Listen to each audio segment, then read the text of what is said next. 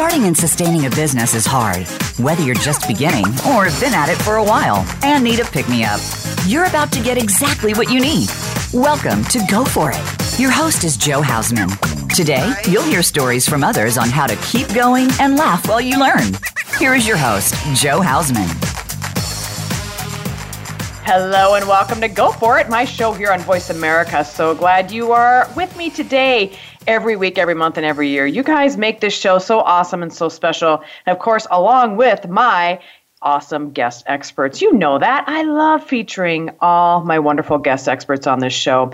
And you know what? But remember, I I rebranded my business, you guys, to Go For It Media Group. And so a lot of people go, okay, what does that mean? What does that go for it? Because as you know, with my international best-selling book, Go For It, A Woman's Guide to Perseverance, it's all about people were asking me, how do I get on radio? How do I do podcasts? How do I get my name out there more through the media? And since I was referring a bunch of people for different media, I thought, might as well make a business out of it, right? So now it's Go For It Media Group, and it's all about helping you raise your business level up to a higher level to help get you more on podcasts and radio shows, TV even, and also getting uh, articles for magazines written. Whatever it is that you're looking for to uh, grow your business through the media world, I am here to help you. Me and my team are here to help you grow your business. So just reach out to me. I do offer a free 20 minute free consultation, and that is at jo at johausman.com or johausman.com, the website address. And I know, you know what, I've had a lot of wonderful uh, clients who have just loved it, have loved the exposure that they're getting for their business, and you can too. So remember, go for it media group, that is at johausman.com. Ladies and gentlemen, so as you know, I always bring on wonderful guest experts, and today is absolutely no different. My guest today is Bill Bronchick, and he, Bill and I came friends on Facebook through another gentleman, Don Lloyd, who is also a real estate investor. But uh, Mr. William Bronchick has been practicing law and investing in real estate since the early 90s, having been involved in thousands of real estate transactions. He has trained countless people all over the country to become financially successful, speaking to audiences of as many as 16,000 at mega events, sharing the stage with names like Rudy Giuliani, Steve Forbes, and Colin Powell. Colin Powell. His best-selling book, Flipping Properties, was named one of the 10 best real estate books of the year by the Chicago Tribune. William Bronchick is also the author of the highly acclaimed books Financing Secrets of a Millionaire Real Estate Investor, Wealth Protection Secrets of a Millionaire Real Estate Investor, Defensive Real Estate Investing, How to Sell a House Fast in a Slow Real Estate Market, and his latest work, The Business of Flipping Houses. Flip, excuse me, my voice is just uh, getting me on something today. The Business of Flipping Homes. He is a co founder and past president of the Colorado Association of Real Estate Investors and the executive director of the College of American Real Estate Investors. He is admitted to practice law before the bars of New York and Colorado. And Mr. Bill Bronchick, welcome to my show. Go for it. I'm here to go for it. Thank you for inviting me. Awesome, Bill. Thank you so much. And I don't even know if you know this, Bill, but I used to live in Colorado. I lived there for seven years. And that's really oh, where my yeah, where my love for real estate investing actually started. Uh, mm-hmm. I we we had a house there for a short time, and then we ended up moving back here to the Midwest. But that's really mm-hmm. where the love and I really started learning more and more about real estate investing. So. I'm here to learn from you, Bill, and my whole worldwide audience is also here to learn from you. So tell us a little bit about you, a little bit more than what the bio said, but also how you got to be doing real estate investing and you know, everything that goes along with that. Yes, well, um, one, my um, family was into real estate investing. My mom, especially, she was an avid investor. She used to read books and go to seminars, and sometimes drag me to them as well. Mm-hmm. And I started practicing law in 1991. You know, as a young lawyer, I started taking um, real estate closings on. This was when I lived in New York, where attorneys are involved with everything, including real estate closings. Oh, Did sure. my first real estate closing, and I noticed something very interesting uh, about the closing. After the closing was done, there was the seller, the buyer, the brokers, the mortgage person, the title person. Everybody gets a check. And what I noticed was my check was the smallest. Ah. wrong here. I'm the most educated uh-huh. person in the room, and why is my check the smallest? So it, it, it got me curious, and I asked the guy with the biggest check, the seller, to see if he would go to lunch with me and, and tell me a little bit about what he had done. And he had come to America with no money, and uh, less than 10 years later, he was a multimillionaire in real estate, and I, that really just piqued my interest. And uh, from there on, I started investing and been doing it ever since. Wow, good for you. You you took what you wanted to learn and you went after it. That's what I like. You went for mm-hmm. it. So, uh, so from uh, the early '90s, of course, you're real estate, or you were an attorney. So, when did you really start getting into the real estate investing? Was it um, just from that experience that you liked real estate investing, or you just decided that that was something you're going to add to your portfolio? Um, well, I still practice law. I started uh, um, investing in real estate on the side. Um. About about a year or two later, I moved to Denver uh, in 1993, and that's when I decided to do real estate uh, much more. For about six years, I did it almost full time, practice law very little. And but since then, I've I've had a balance of you know, I practice law and represent real estate investors. I do real estate investing, and then um, as you mentioned earlier, I ran the Colorado Association of Real Estate Investors for many many years, a big uh, real estate investment uh, trade group in Colorado. Mm-hmm. That's really great. Uh, you know, real estate is so intriguing to me.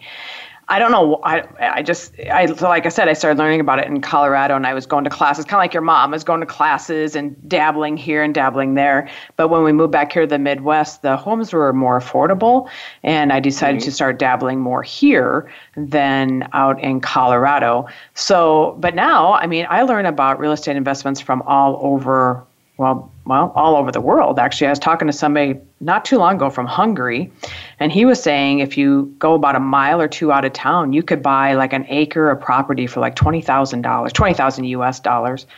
It's like, wow. well, to, to me, that's just like, oh my gosh, that that's so intriguing to me. But of course, you always have to look at the um, the financial part of it, you know, what you're going to get back from that and all that. So that to me, every time somebody talks about real estate and real estate investing, it just like perks my interest for years I was a virtual assistant. I had started my own business, and for a while mm-hmm. there, I worked with real estate uh, realtors and learned a little bit more about investing that way. and then I started working with a real estate investor, and that was actually really. I went out with him and looked at different properties. And that's really where my love started as well, because the more I could look at properties, the more involved I got with it and the more right. I knew what to look for and the money. Because isn't that a lot of it? I mean, I, have never flipped a house, I'll be honest. I've never flipped a house. I usually buy and hold.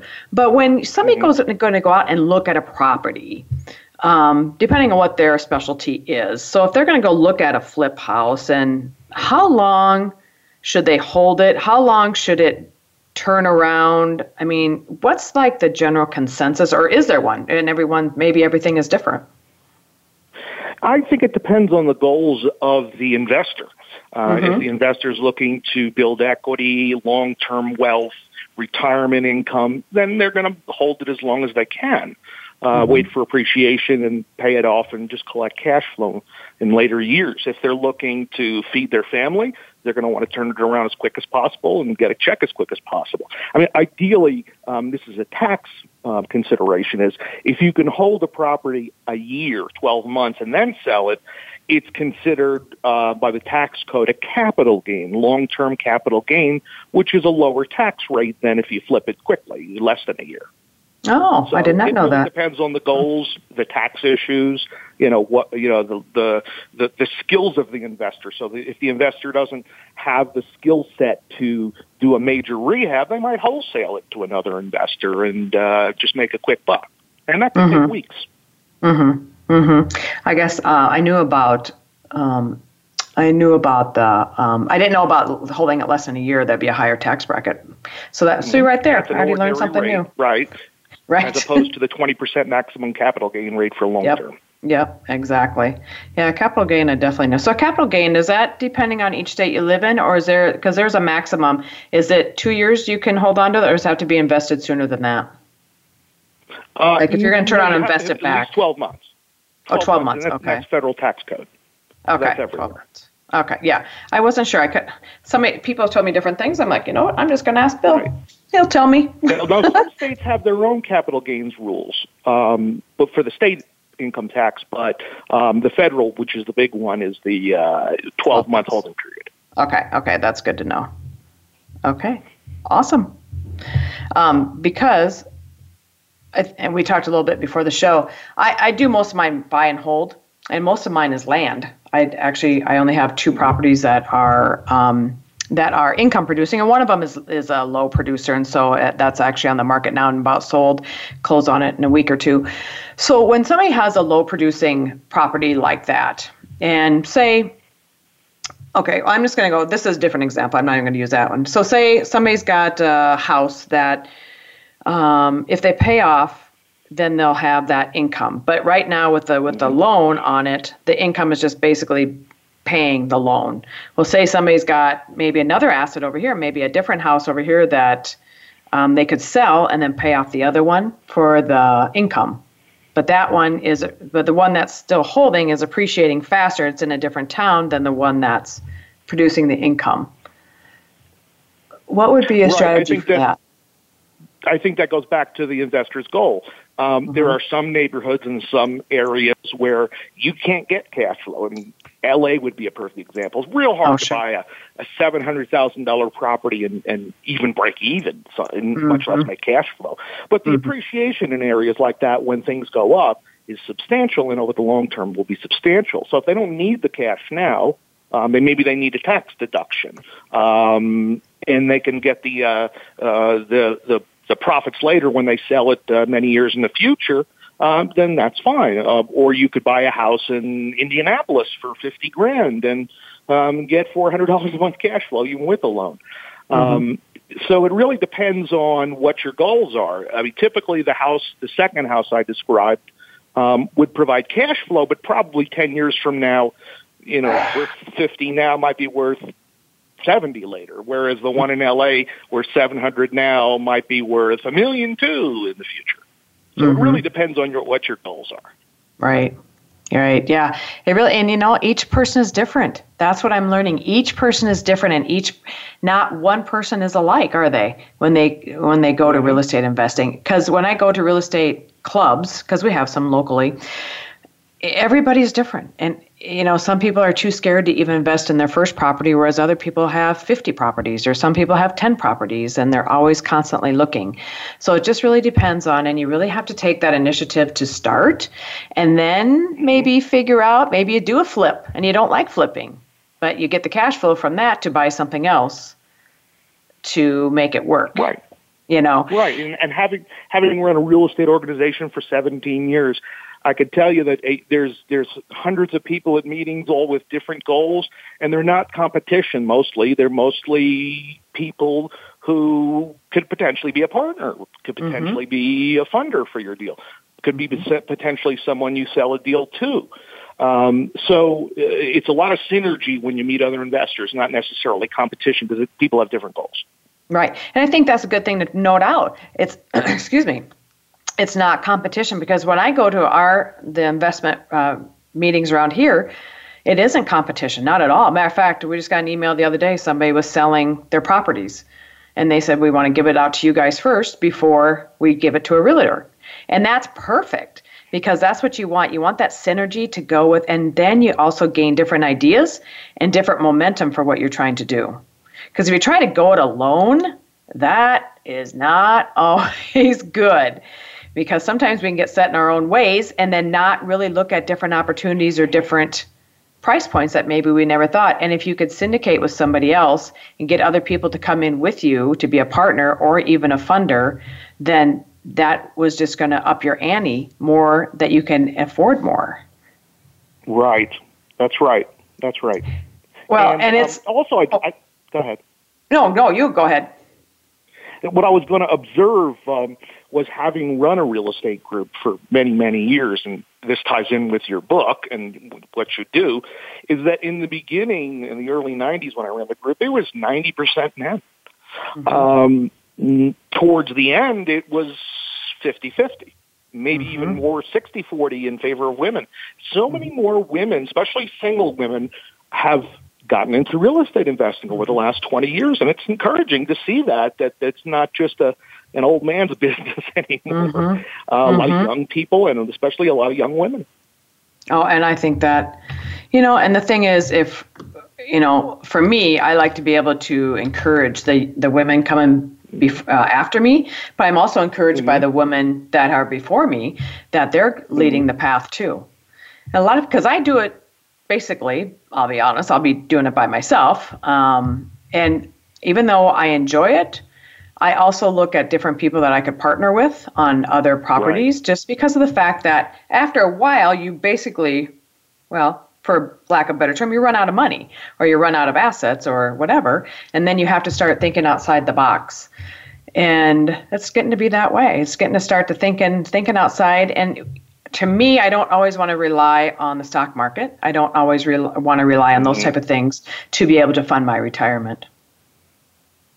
Right. So you I'm have, glad you said that. You have no control over your investment when you invest in the stock market. You're speculating. Um, if a stock goes up or down, you can't do anything to fix that. Whereas in real estate, you can. If right. if the property values um, are not getting enough rent, uh, you could fix it. You could paint it. You could add a room. You could change the zoning. I mean, there are things you can do to make it better. Right. Absolutely. And we have about one minute, or actually about 30 seconds until break. So we will go to break here pretty soon. And then when we come back, we're going to talk more about this because this is like my gig. This is what I love to talk about is real estate investing. and not a lot of my friends don't don't uh, partake in real estate investing. So this is really intriguing to me. So to get to Bill's website or William's website, it's LegalWiz. So that's L E G A L then W I Z dot com. So LegalWiz.com. And if you guys have questions for the show, you know you can give me a call. That is one eight six six 472 5790. That is for the live show.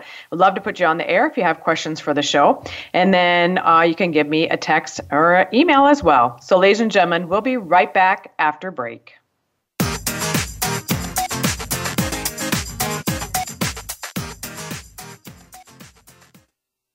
Think you've seen everything there is to see in online television? Let us surprise you. Visit VoiceAmerica.tv today for sports, health, business, and more on demand 24 7. I've got a special offer just for listeners of Go For It. Visit johausman.com today and get a 20% discount off of my most popular three month coaching package. This is a $1,500 value. This discount coupon is available only on my website, johausman.com, where you can also get information about other services like strategy sessions, my book, coaching, and training programs. Also, support for the radio show and much more. Don't wait. Check out johausman.com for the special offer today. If you are looking for a dynamic speaker for your organization or event, I would love to speak at your venue.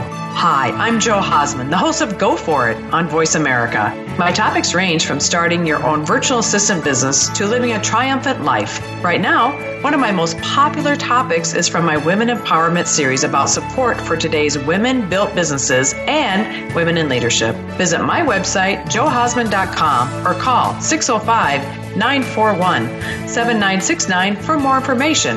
Again, that's johausman.com or 605 941 7969. We're always talking business. Talk to an expert. Call now, toll free, 866 472 5790. That's 866 472 5790. Voice America Business Network.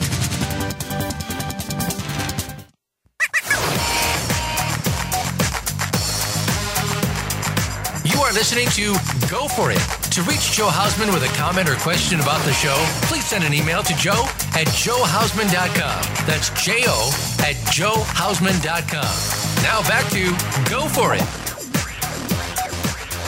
Welcome back to Go For It, my show here on Voice America. Hey, have you been listening and learning as much as I have learning uh, with Bill Bronchick? He is a real, real estate investor and attorney in Colorado. And we're just talking about the different things you can do as a real estate investor. And also with when he was leading his real estate investing group in Colorado how it changed like it used to be more gentlemen and men 90% back in the 90s and now it's turning into more women who are doing real estate investing, which of course, you know, that's what I love doing as well.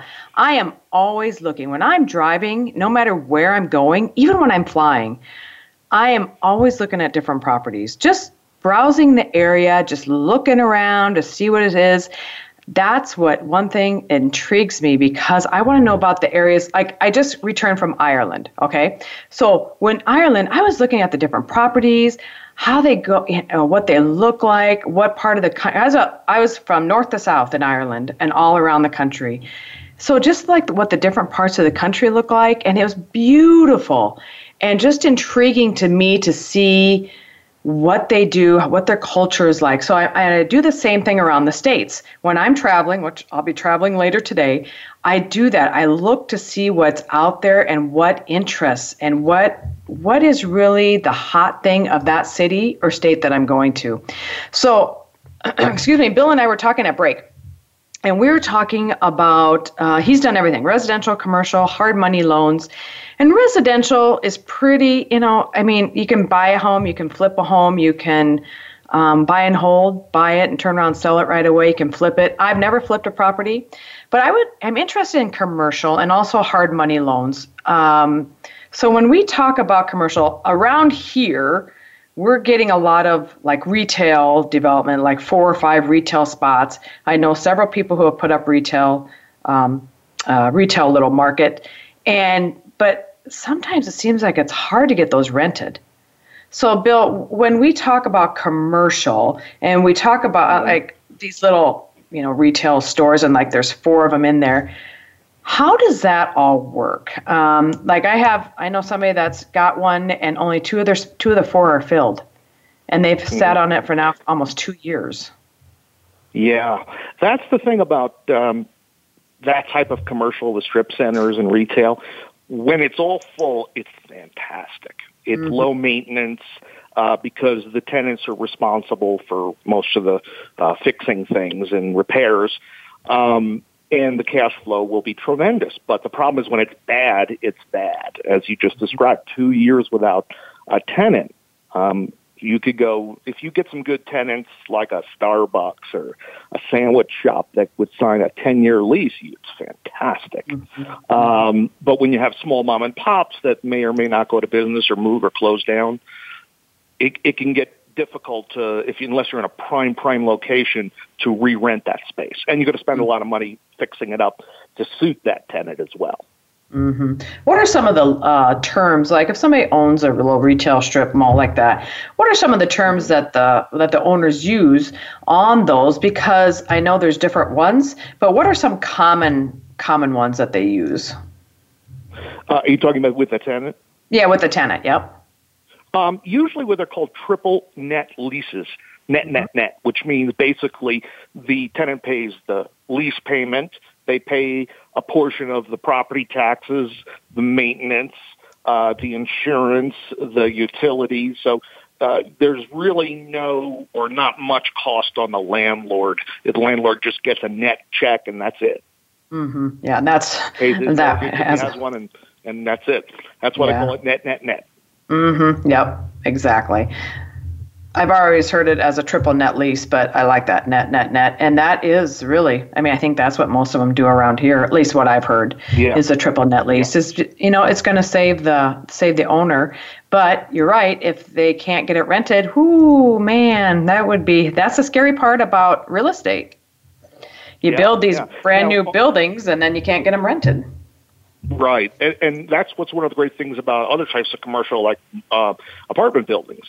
Mm-hmm. You could rent little pieces and parts of it as long as you have uh, a certain number of tenants. You're breaking even. So if you like a single family house, you you lose a tenant for two months, and that could be pretty painful. Whereas mm-hmm. in a mm-hmm. in a ten unit apartment building, if you lose two tenants, you still have eight right yeah. paying their payments so you can pay your expenses.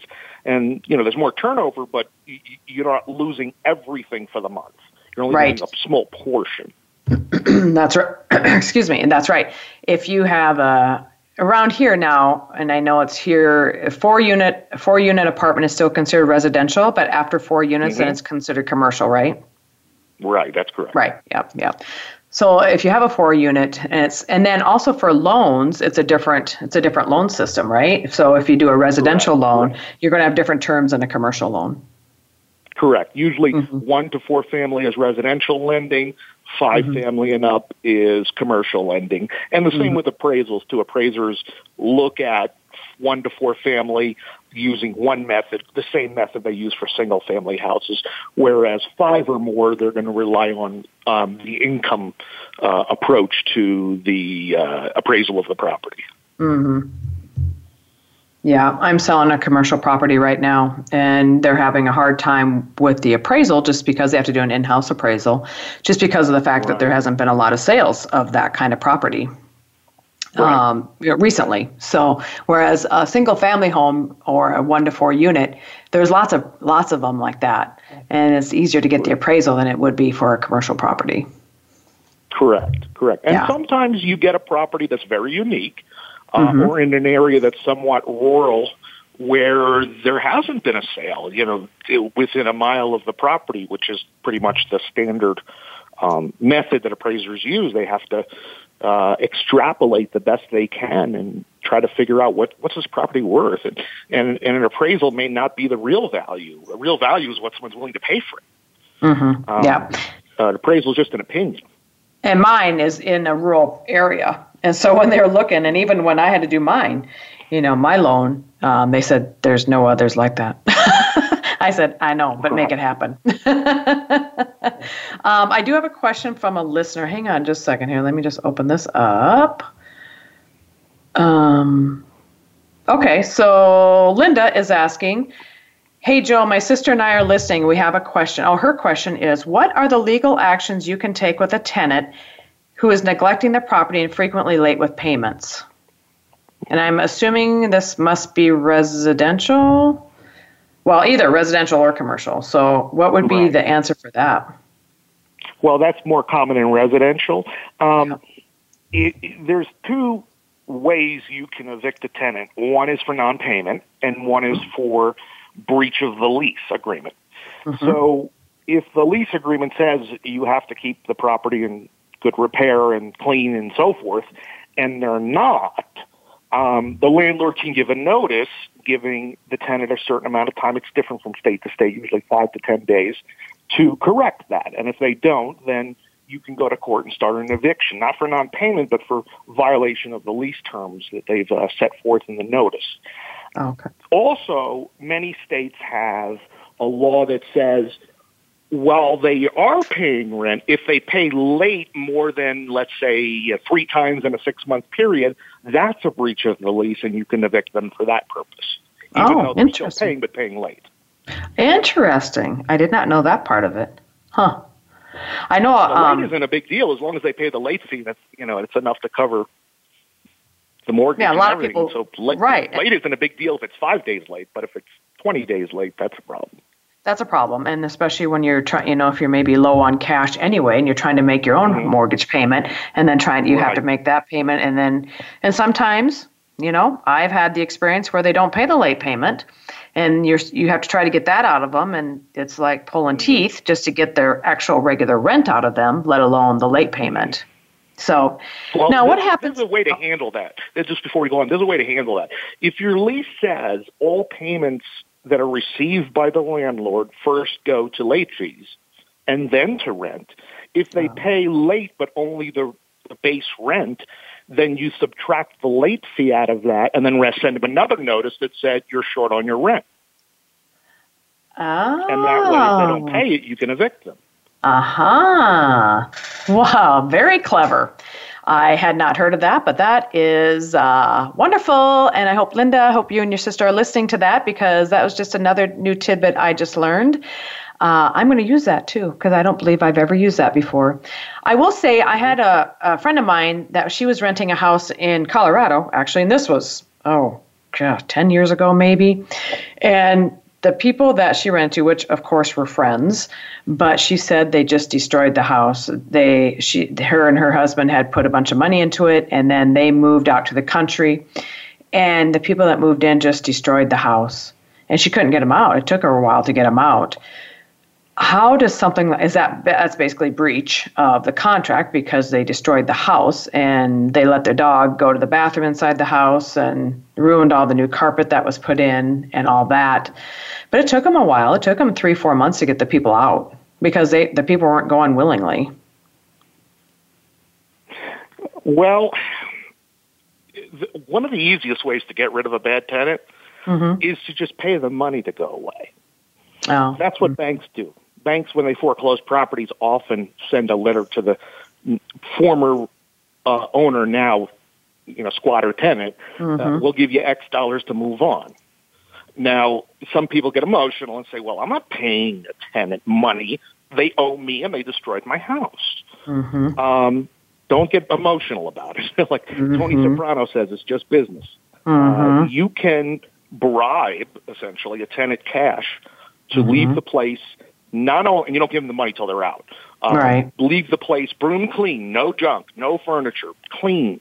Uh, with the keys and then sign a release and you give them the money because if you if you evict someone and they leave behind uh, enough furniture that it costs you fifteen hundred dollars to hire a crew and a roll off to empty it i'd rather give the fifteen hundred to the tenant mhm absolutely Wow. Yeah. Well, I can see where people would get um, upset. And you're right. It's business. You have to consider it as a business and not. And just like when you buy a home or buy a property, you really shouldn't get emotionally involved with it.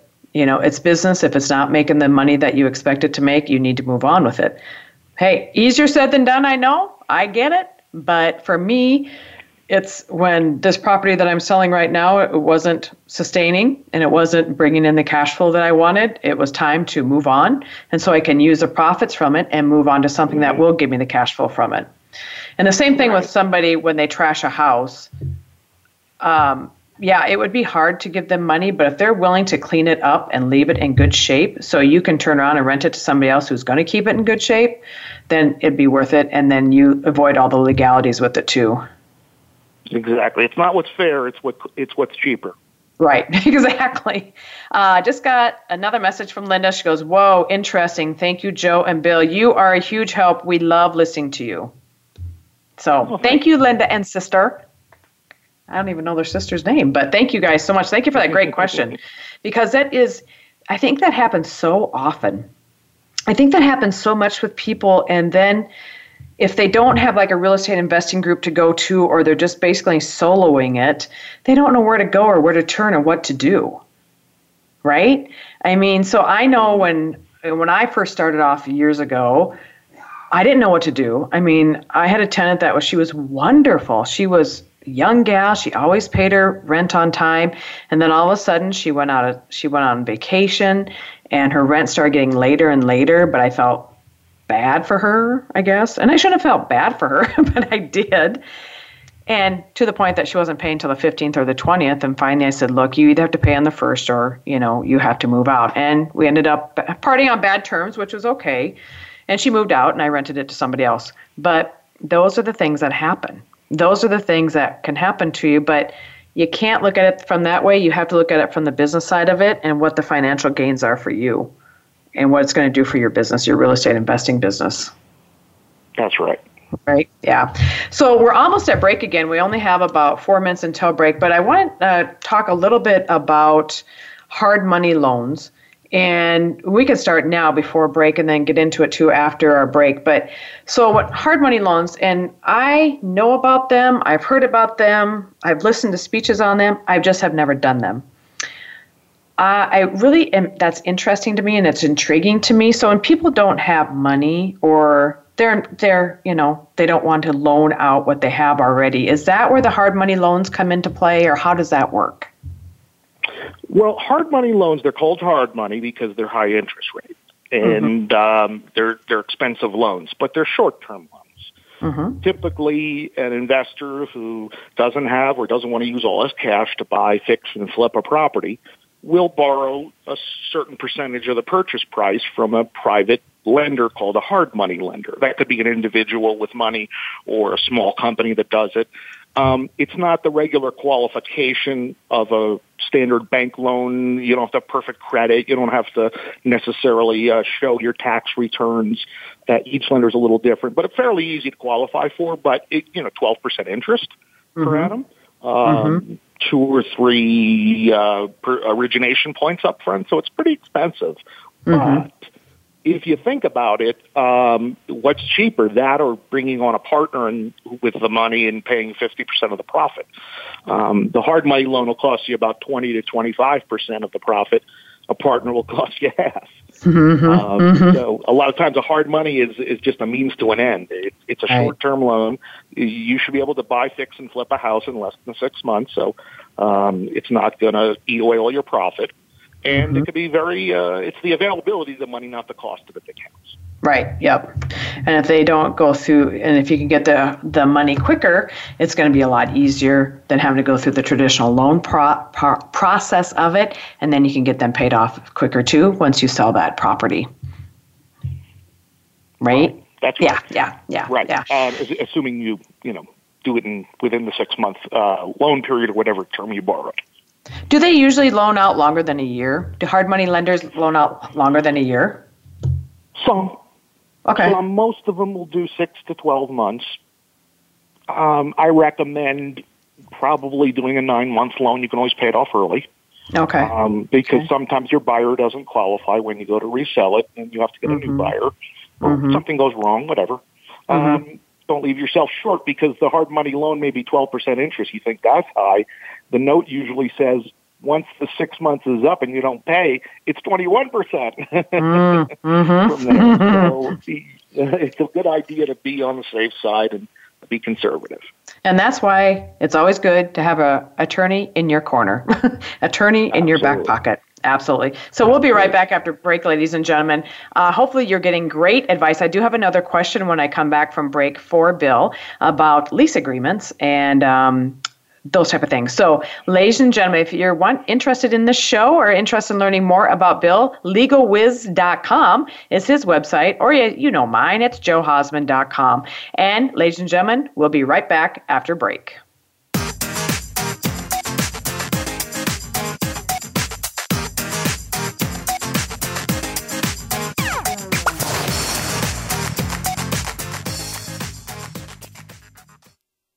Become our friend on Facebook. Post your thoughts about our shows and network on our timeline. Visit facebook.com forward slash voice America.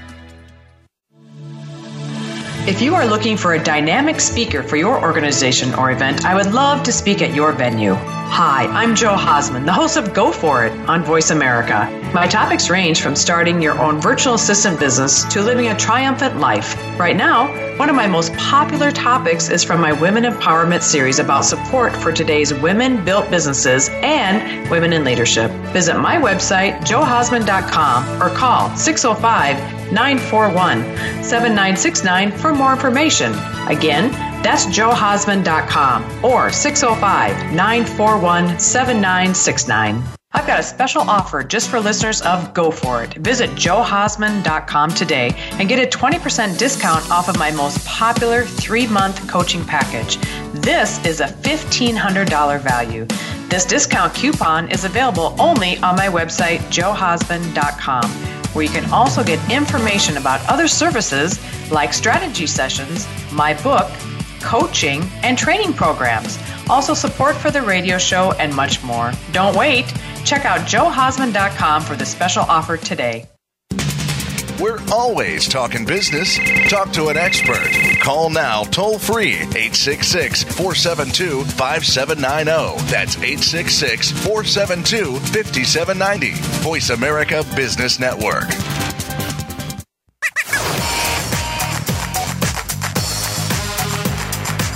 Are listening to Go For It.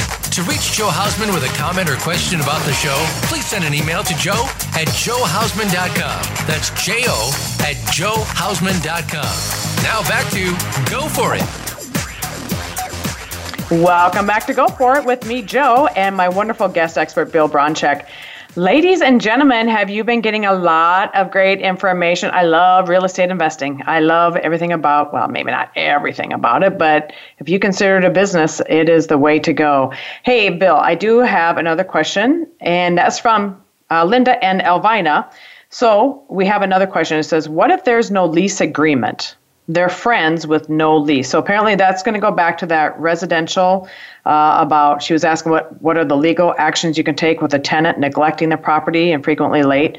So I think this is, goes along with that. What if there's no lease agreement because they're friends with no lease? Right.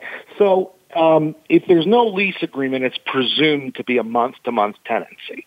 Okay. Uh, or if the lease is expired, it's a month to month, which means that all you have to do uh, and, and um, this is probably about 48 states. There might be a state or two that give requires more notice, but usually 30 days notice.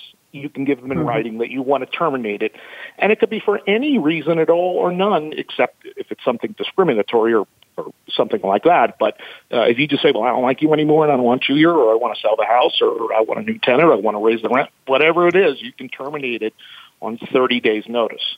Now, just important to notice that today is the uh, 27th. Okay, so mm-hmm. if you want them to be gone, uh, you have to give notice before the first of the next month. That's when the 30 day runs. It can't be from, you know, you can't give them notice today to be out 30 days from now. It's before the end of the month to be out the, the end of the following month. Does that make sense? Yes, so definitely makes the sense. end of October. Mm-hmm. Yep. Yeah, I used to be a property manager of 60 unit apartment complex, and we used to have to do that too. It had to be by it had to yeah. be by the first because then they had to be out by the end of the month. Yep. Yep, absolutely. And some do you, does some states have more of a leniency toward the renters and more leniency toward the owners? I've heard that a lot, and I've I've never really experienced yes. it, but are some states like that? Yes, um, the coastal states um, New York, New England, Chicago, Illinois, California, Washington tend to be more pro tenant, which means they may give them uh, the tenant a break or an extra time or when I used to practice in New York, I used to do rent controlled evictions and rent controlled apartments. And the judge would just not even care about the fact that the landlord has a mortgage and taxes to pay. They would let the tenant go on, and even with a partial payment, would give them more time. And in the Midwest for the, and the South, it's pretty much you don't pay, you are out. Mm, hmm Well, and I've heard that. I, like I said, I've never experienced it myself, and that's why it's good to know maybe what states are more landlord friendly and what are more tenant friendly, right. and maybe that will deter yeah. or you know decide where you're going to invest in. Because I've heard, because I had Robert Helms on the show with the real estate radio guys, and he said, uh, live where you want to live, but invest where the money makes sense. And so I think about that, like when I travel, I'm, that's why I, am always looking to see, like how much properties are and everything. Of course, I'm always I'm always uh, promoting the, the Midwest and South Dakota because of you know we have low tax we have low tax breaks here and people you know the for the most part the houses are a um, little less expensive however also the incomes are less you know are less than what maybe is normal like in Colorado I know when we moved mm-hmm. back here from Colorado we had more square footage in in the house here and it was $100,000 less than the house in Colorado. So you just have to go where where, where you want to live, and then but invest where the numbers make sense. So, and I I've always then, tried to live. And that that that counts for the town you live in. Uh, you don't necessarily buy houses where you want to live. You buy mm-hmm. houses where the money is, and a lot of times that's lower end neighborhoods, but you're not living there. You're just investing there. Right, absolutely. And you know what? If you want to step outside your box a little bit, invest in other states you know? And maybe if you want to invest in another country it just depends on what what you feel comfortable with. Again it's all about your business and what you feel comfortable with with investing. Or start off a little bit like where you're at and then move on to other things. You just never know what's going to pop up. Or when you start working or going to these real estate investing groups who's all going to be there and what you're going to learn from there? Because people know people Absolutely. that you don't know so let's talk and about. Frankly, um, I've, I've bought properties and sold properties and rented properties that I've never seen. Mm-hmm. Yeah, I had a gal one time, 20 some years ago. I had lived in another state and she was interested in moving to that state. Now, this was 20 some years ago before the internet and all that. She right. bought sight unseen. She absolutely loved the house, absolutely loved it. And I hear that a lot that people buy without even ever seeing the house. And now you can, of course, you can do virtual tours and all that, but you know, 20 years ago you couldn't. So yeah, good for you. I I I mm. find that intriguing, but if the numbers make sense, you know, might as well jump on it and do yes, it. they do. Absolutely. So yeah. let's talk a little bit before the end of the show now. Yeah. Oh, go ahead. I'm sorry. No, I was going to say one time I bought a property in what I was described as a lower end neighborhood in Florida before I I, I never saw it. I bought it because the numbers worked. And mm-hmm. about a year later, I visited it and I had nightmares. oh, really? I didn't realize how bad. I mean, the money was good, but when I saw the neighborhood, I said, "Oh my lord, I'm a slumlord." okay, we'll talk about that. Where is the most interesting property or state that you've bought in? Oh boy, um, interesting property. Well, there's so many of them. This was this was a funny story. I bought a house from a guy who bought it. It was a it was a wreck.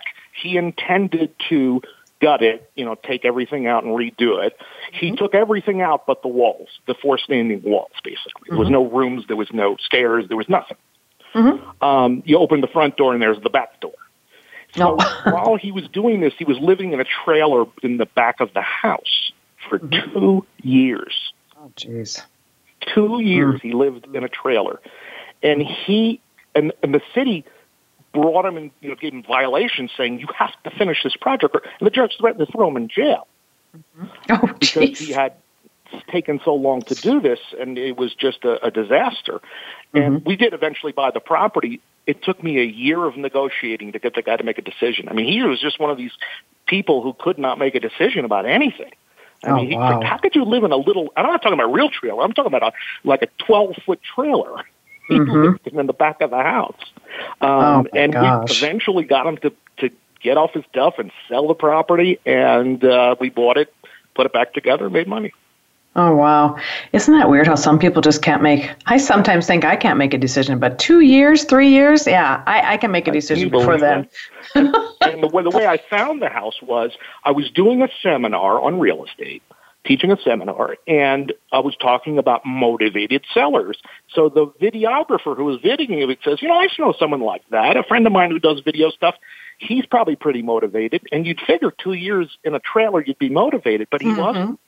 Mm was that hopefully in a warmer state that he didn't have to have the you know heater on my gosh but you know hey look good for you guys though you able to buy it and then you made some money from it and you know all is well but boy i tell you what that that's a long time i don't know i know some people do things like that but whew, duh. sometimes you have to think of your sanity after a while and you have to figure out especially if you're being um, threatened to be put in jail to get the property done there's a problem yeah. Okay. Well, Bill, let's talk about corporations. And when somebody goes and buys, decides they're going to be in real estate investing, should they put all their properties and I don't, all the legal stuff I know is kind of hard to do, but should they all put them into like LLCs, C Corps, or anything like that, or should they do it individually by name, or how should they do that?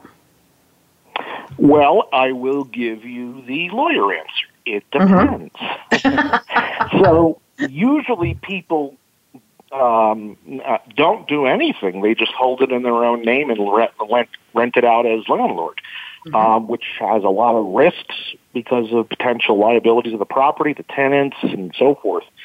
Um, so uh, the more savvy landlords will form usually an LLC, sometimes a corporation, depending on the mm-hmm. state, depending on the tax situation of the investor uh, some sort of corporate entity to protect themselves from liability.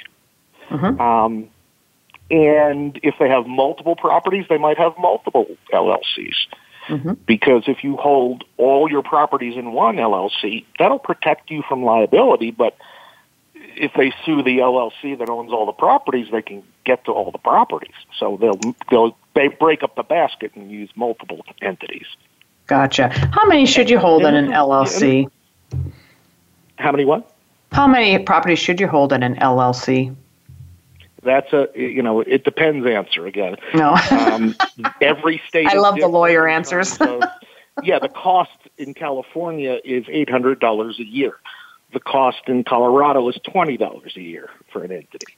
Oh, so interesting. Um, you know, and and there's other things. There's paperwork, bank accounts, bookkeeping. You know, there's there's a lot of things that go into that discussion. So I can't give you a, you know, a definite answer. How many properties before you form another one? Um, mm-hmm. It really is something you should talk with your tax advisor and your attorney about to make sure that it is appropriate for you. Mm-hmm. Well, and just to protect yourself too, I would think, you know, everybody I know does it all differently. They all have their different style of what they want to do. So whatever makes you feel comfortable, and after you you know after you check with your mm-hmm. attorney or tax advisor and or both, it's the best to check with them first, like you said. Mm-hmm. Yeah, I like the lawyer answers. Yeah. It all depends. yeah, and also insurance is important too. You oh, should carry yes. a lot of insurance. And yes. most people go for a standard policy because they're looking for cheap.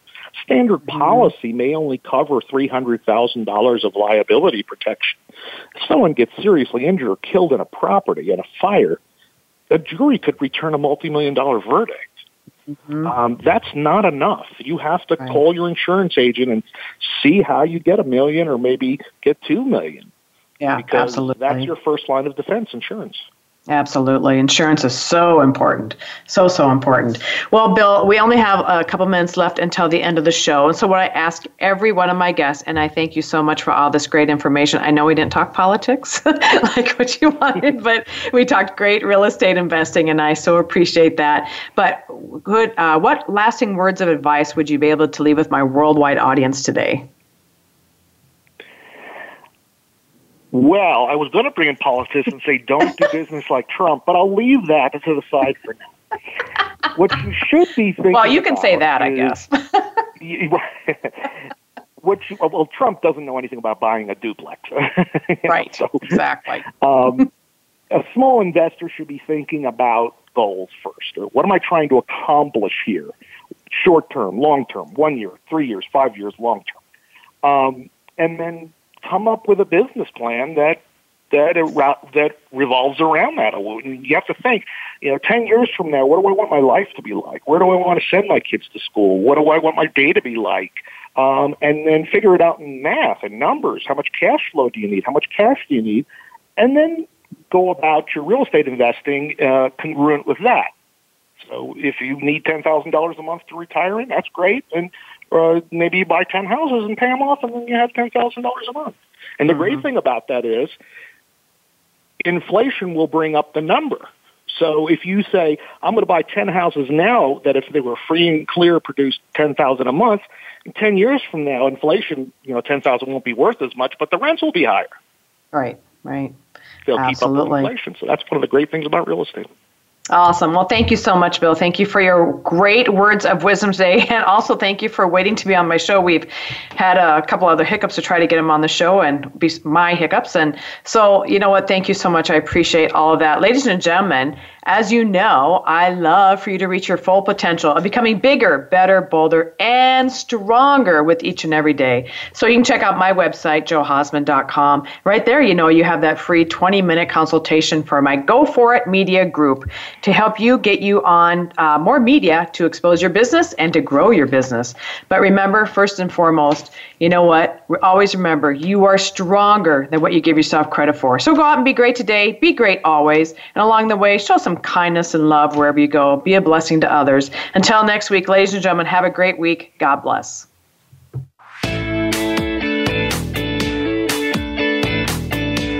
Thank you for listening to Go For It. Be sure to come back next Thursday at 8 a.m. Pacific Time and 11 a.m. Eastern Time for another edition with your host, Jo Hausman, on the Voice America Business Channel.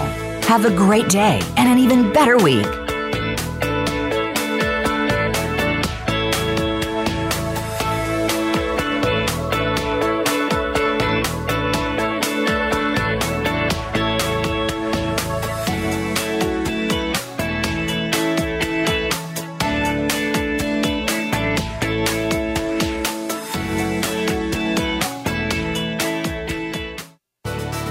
Thanks again for listening to the preceding program brought to you on the Voice America Business Channel. For more information about our network and to check out additional show hosts and topics of interest, please visit voiceamericabusiness.com. The Voice America Talk Radio Network is the worldwide leader in live Internet talk radio. Visit voiceamerica.com. The views and ideas expressed on the preceding program are strictly those of the host or guests and do not necessarily reflect the views and ideas held by the Voice America Talk Radio Network, its staff, and management. Have you become a member yet? Sign up now.